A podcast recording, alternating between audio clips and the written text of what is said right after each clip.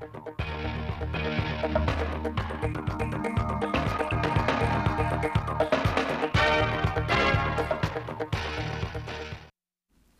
các bạn theo dõi bản tin thời sự ngày hai mươi bảy tháng mười hai của Đài Phát thanh Truyền hình Thanh Hóa. Chương trình được thực hiện trực tiếp trên sóng ép em tần số chín mươi hai phẩy ba mê ga héc. Trong hai năm hai nghìn không trăm mười bảy đến hai nghìn không trăm mười tám, Thanh Hóa đã triển khai xây dựng thành công sáu mô hình thí điểm thôn bản nông thôn mới kiểu mẫu đầu tiên ở các huyện miền núi Trung Du và Đồng Bằng. Trên cơ sở đó, từ năm hai nghìn không trăm mười chín, Văn phòng Điều phối Nông thôn mới tỉnh đã phát động phong trào thi đua xây dựng thôn bản nông thôn mới kiểu mẫu sâu rộng trên địa bàn toàn tỉnh. Thay vì mười bốn tiêu chí như trước đây, năm hai nghìn không trăm hai mươi hai, Ủy ban nhân dân tỉnh Thanh Hóa đã ban hành bộ tiêu chí thôn bản nông thôn mới kiểu mẫu giai đoạn hai nghìn không trăm hai mươi hai đến hai nghìn không trăm hai mươi lăm với mười lăm tiêu chí cơ bản, nâng cao toàn diện hơn so với giai đoạn trước. Trên cơ sở rà soát thực tế, các huyện, thị xã trong tỉnh đã rà soát lựa chọn các thôn đăng ký triển khai thực hiện theo từng năm. Đến nay toàn tỉnh đã có hai trăm bốn mươi sáu thôn bản đạt chuẩn nông thôn mới kiểu mẫu. Ở các thôn bản đã được công nhận đạt chuẩn nông thôn mới kiểu mẫu, thu nhập bình quân của người dân đều đạt từ năm mươi đến bảy mươi triệu đồng một năm. Người dân được hỗ trợ phát triển các ngành nghề nông thôn, tỷ lệ lao động có việc làm đạt trên chín mươi lăm phần trăm, cảnh quan môi trường nông thôn sáng xanh sạch đẹp. Nếu như năm đầu tiên triển khai chương trình ô cốp, toàn tỉnh mới chỉ có mười huyện tham gia,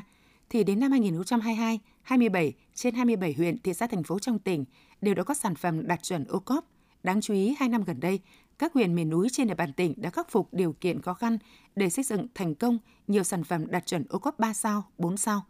Hiện nay, tất cả các huyện, thị xã, thành phố trong tỉnh đều đã xây dựng đề án phát triển sản phẩm ô cốp. Theo đó, các địa phương đã rà soát, đánh giá các sản phẩm truyền thống có lợi thế trên địa bàn để xây dựng lộ trình thực hiện. Tính đến thời điểm này, Thanh Hóa đã có hai trăm chín mươi hai sản phẩm được công nhận đạt chuẩn ô cốp cấp tỉnh từ ba đến bốn sao, một sản phẩm ô cốp năm sao quốc gia, ba sản phẩm đang đề xuất Trung ương xếp hạng năm sao cấp quốc gia. Với sự chủ động tích cực của các địa phương cùng nỗ lực của các đơn vị sản xuất, Thanh Hóa phấn đấu hoàn thành mục tiêu năm hai nghìn không trăm hai mươi ba có thêm một trăm hai mươi sản phẩm đạt chuẩn ô cốp cấp tỉnh. Chiều qua, Chi cục Quản lý Chất lượng Nông lâm Thủy sản, Sở Nông nghiệp và Phát triển Nông thôn tỉnh Thanh Hóa đã tổng kết công tác quản lý chất lượng an toàn thực phẩm nông lâm thủy sản năm hai nghìn không trăm hai mươi hai và triển khai kế hoạch công tác năm hai nghìn không trăm hai mươi ba. Trong năm, Chi cục đã lấy trên một nghìn năm trăm mẫu thực phẩm nông lâm thủy sản để giám sát nguy cơ ô nhiễm thực phẩm, ngăn chặn các sản phẩm không đảm bảo lưu thông trên thị trường, thành lập mười hai đoàn kiểm tra tại một trăm ba mươi ba cơ sở sản xuất kinh doanh sản phẩm nông lâm thủy sản, xử lý, phạt hành chính bảy cơ sở, thu nộp ngân sách với số tiền là chín mươi triệu đồng.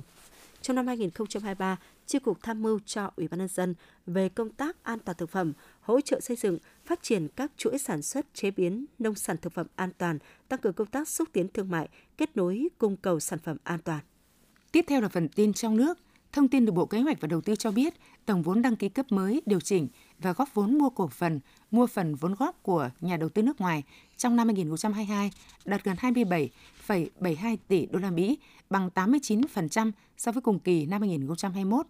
Vốn đầu tư đăng ký mới tuy giảm, song số dự án đầu tư mới tăng, vốn đầu tư điều chỉnh cũng tăng so với cùng kỳ. Cũng trong năm hai nghìn không trăm hai mươi hai, tổng vốn đầu tư của Việt Nam ra nước ngoài cấp mới và điều chỉnh đạt gần năm trăm ba mươi tư triệu đô la Mỹ. Theo Cục Xuất nhập khẩu Bộ Công Thương, trị giá xuất khẩu rau quả của Việt Nam trong tháng mười một năm hai nghìn không trăm hai mươi hai đạt ba trăm lẻ sáu triệu đô la Mỹ, tăng mười bảy phẩy tám phần trăm so với cùng kỳ năm ngoái, dự kiến sẽ tăng cao hơn nữa trong tháng mười hai. Xuất khẩu rau quả trong tháng mười hai năm hai nghìn không trăm hai mươi hai dự kiến tăng cao nhờ nhu cầu tăng trong dịp Tết Nguyên đán và lượng xe làm thủ tục thông quan xuất khẩu sang Trung Quốc đang tăng dần. Trung Quốc luôn là thị trường xuất khẩu chủ lực của ngành rau quả Việt Nam. Sau đó, xuất khẩu sang thị trường Trung Quốc tăng mạnh sẽ góp phần thúc đẩy xuất khẩu rau quả tăng trưởng khả quan. Mặc dù vậy, tính chung trong mười một tháng năm hai nghìn không trăm hai mươi hai, xuất khẩu hàng rau quả sang thị trường này chỉ đạt một phẩy bốn tỷ đô la Mỹ, giảm hai mươi mốt phẩy bảy phần trăm so với cùng kỳ năm hai nghìn không trăm hai mươi mốt. Bộ Xây dựng cho biết trong năm hai nghìn không trăm hai mươi hai, tình hình biến động giá vật liệu đã ảnh hưởng lớn đến hoạt động đầu tư xây dựng. Tính chung mười một tháng năm hai nghìn không trăm hai mươi hai, giá các loại vật liệu xây dựng thiết yếu đều tăng. Cụ thể, giá thép tăng hai phẩy năm phần trăm so với năm hai nghìn không trăm hai mươi mốt, giá đá xây dựng tăng bảy phẩy hai phần trăm so với cuối năm hai nghìn không trăm hai mươi mốt, giá cát xây dựng tăng bình quân một phẩy năm mươi mốt phần trăm một tháng. Trong khi đó, từ đầu năm hai nghìn không trăm hai mươi hai đến tháng mười một năm hai nghìn không trăm hai mươi hai, xi măng đã trải qua bốn lần tăng giá với mức tăng mười ba phẩy mười bảy phần trăm so với cùng kỳ năm hai nghìn không trăm hai mươi mốt. Trong năm hai nghìn không trăm hai mươi hai, Bộ Xây dựng đã tổ chức hai hội nghị tháo gỡ khó khăn cho các doanh nghiệp trong quản lý chi phí đầu tư, xây dựng do giá vật liệu tăng cao, xác định rõ nguyên nhân tăng giá vật liệu, báo cáo đề xuất Thủ tướng Chính phủ giải pháp tháo gỡ. Theo báo cáo của Cục Chăn nuôi, tính đến hết tháng mười một năm hai nghìn không trăm hai mươi hai, ngành chăn nuôi phát triển ổn định với đàn lợn khoảng hai mươi tám phẩy tám triệu con, tăng mười hai phẩy bốn phần trăm so với cùng kỳ năm trước, đàn gia cầm năm trăm hai mươi ba phẩy sáu triệu con, tăng năm phẩy bốn phần trăm, đàn bò sáu phẩy bốn mươi hai triệu con, tăng ba phẩy năm phần trăm, đàn trâu hai phẩy hai mươi lăm triệu con. Cũng theo đại diện Cục Chăn nuôi, tổng giá trị sản xuất của ngành chăn nuôi năm hai nghìn không trăm hai mươi hai ước đạt trên năm trăm lẻ sáu nghìn tỷ đồng, tăng năm phẩy năm phần trăm so với năm hai nghìn không trăm hai mươi mốt. Đặc biệt, tổng sản lượng thịt hơi xuất chuồng năm hai nghìn không trăm hai mươi hai ước đạt bảy phẩy không triệu tấn, cao nhất từ trước đến nay, sản lượng trứng ước đạt trên mười tám phẩy bốn tỷ quả và trên một phẩy một triệu tấn sữa. Theo số liệu thống kê, tính đến ngày ba mươi tháng mười một năm hai nghìn không trăm hai mươi hai, các bộ ngành đã cắt giảm, đơn giản hóa hơn sáu trăm năm mươi bảy quy định kinh doanh tại bảy mươi ba văn bản quy phạm pháp luật. Tỷ lệ dịch vụ công trực tuyến đủ điều kiện mức độ bốn đạt chín mươi tám phần trăm. một trăm phần trăm bộ ngành địa phương đã kiện toàn hệ thống một cửa, một cửa liên thông, ứng dụng công nghệ thông tin trong tiếp nhận, giải quyết thủ tục hành chính. Việc triển khai kết nối mạng truyền số liệu chuyên dùng của cơ quan Đảng, Nhà nước tại cấp tỉnh và cấp huyện đạt một trăm phần trăm, cấp xã đạt chín mươi bảy phần trăm. Phó Thủ tướng Chính phủ Vũ Đức Đam vừa ký chỉ thị của Thủ tướng Chính phủ về tăng cường công tác đảm bảo an toàn thông tin mạng, an ninh thông tin cho thiết bị camera giám sát. Thủ tướng Chính phủ chỉ thị các bộ, cơ quan ngang bộ, cơ quan thuộc Chính phủ, Ủy ban nhân dân các tỉnh, thành phố trực thuộc Trung ương, tập đoàn, tổng công ty nhà nước thực hiện hiệu quả các biện pháp gồm xác định cấp độ an toàn hệ thống thông tin và triển khai phương án đảm bảo an toàn hệ thống thông tin theo cấp độ, theo quy định của pháp luật và tiêu chuẩn, quy chuẩn kỹ thuật quốc gia khi triển khai các hệ thống thông tin có sử dụng camera giám sát. Việc xác định và phê duyệt cấp độ an toàn hệ thống thông tin có sử dụng camera giám sát hoàn thành chậm nhất trong tháng ba năm hai nghìn không trăm hai mươi ba, triển khai đầy đủ phương án đảm bảo an toàn hệ thống thông tin theo cấp độ đối với các hệ thống thông tin có sử dụng camera giám sát đang vận hành, hoàn thành chậm nhất trong tháng chín năm hai nghìn không trăm hai mươi ba. Xã hội hóa đăng kiểm vẫn được xem là giải pháp để hạn chế tình trạng quá tải tại các trung tâm đăng kiểm, nhất là những t- trung tâm ở các thành phố lớn.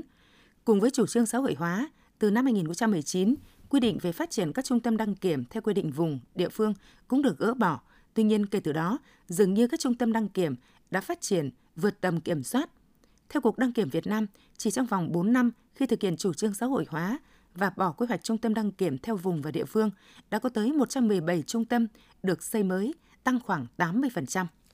Cục Đăng kiểm Việt Nam vừa quyết định thành lập tổ công tác nhằm tăng cường quản lý nhà nước, kiểm tra phòng ngừa đấu tranh với các hành vi tham nhũng tiêu cực, vi phạm quy định trong lĩnh vực kiểm định xe cơ giới. Theo đó, từ ngày mùng một tháng một đến ngày ba mươi mốt tháng mười hai năm hai nghìn không trăm hai mươi ba, tổ công tác sẽ kiểm tra, rà soát hoạt động của các đơn vị đăng kiểm trên phạm vi toàn quốc, gồm công tác phòng chống tham nhũng tiêu cực tại đơn vị, điều kiện kinh doanh dịch vụ kiểm định. Cùng với đó, rà soát và đề xuất bổ sung sửa đổi các văn bản quy phạm pháp luật nhằm hoàn thiện thể chế, quy định để khắc phục sơ hở bất cập, nhằm loại bỏ cơ hội, điều kiện phát sinh tham nhũng tiêu cực, nhận diện từng khâu, vị trí công việc tiềm ẩn, dễ phát sinh tiêu cực và giải pháp phòng ngừa.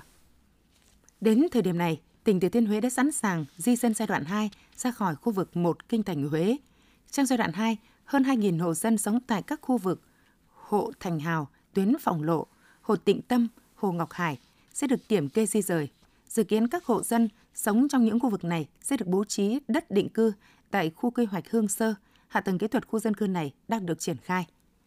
Chương trình An toàn cho ngư dân nghèo, khó khăn giai đoạn hai nghìn không trăm hai mươi hai đến hai nghìn không trăm hai mươi bảy do Hội Chữ thập đỏ Việt Nam phát động vào tháng năm năm hai nghìn không trăm hai mươi hai. Đến nay được triển khai ở hai trăm chín mươi mốt xã khó khăn tại hai mươi ba tỉnh, thành phố giáp biển và trao tặng hơn mười bảy nghìn bộ áo phao cứu sinh đa năng cho ngư dân, hai nghìn chín trăm sáu mươi túi sơ cấp cứu cho các tàu thuyền đi biển. Cùng với đó, Hội Chữ thập đỏ Việt Nam đã hỗ trợ xây dựng nhà an toàn cho ba trăm bốn mươi tám hộ ngư dân. Tổng kinh phí hỗ trợ cho chương trình An toàn cho ngư dân nghèo khó khăn là bốn mươi lăm phẩy hai tỷ đồng. Năm hai nghìn không trăm hai mươi ba, chương trình tiếp tục được triển khai với tổng kinh phí dự kiến thực hiện chương trình trong năm tới là hai trăm lẻ bảy tỷ đồng.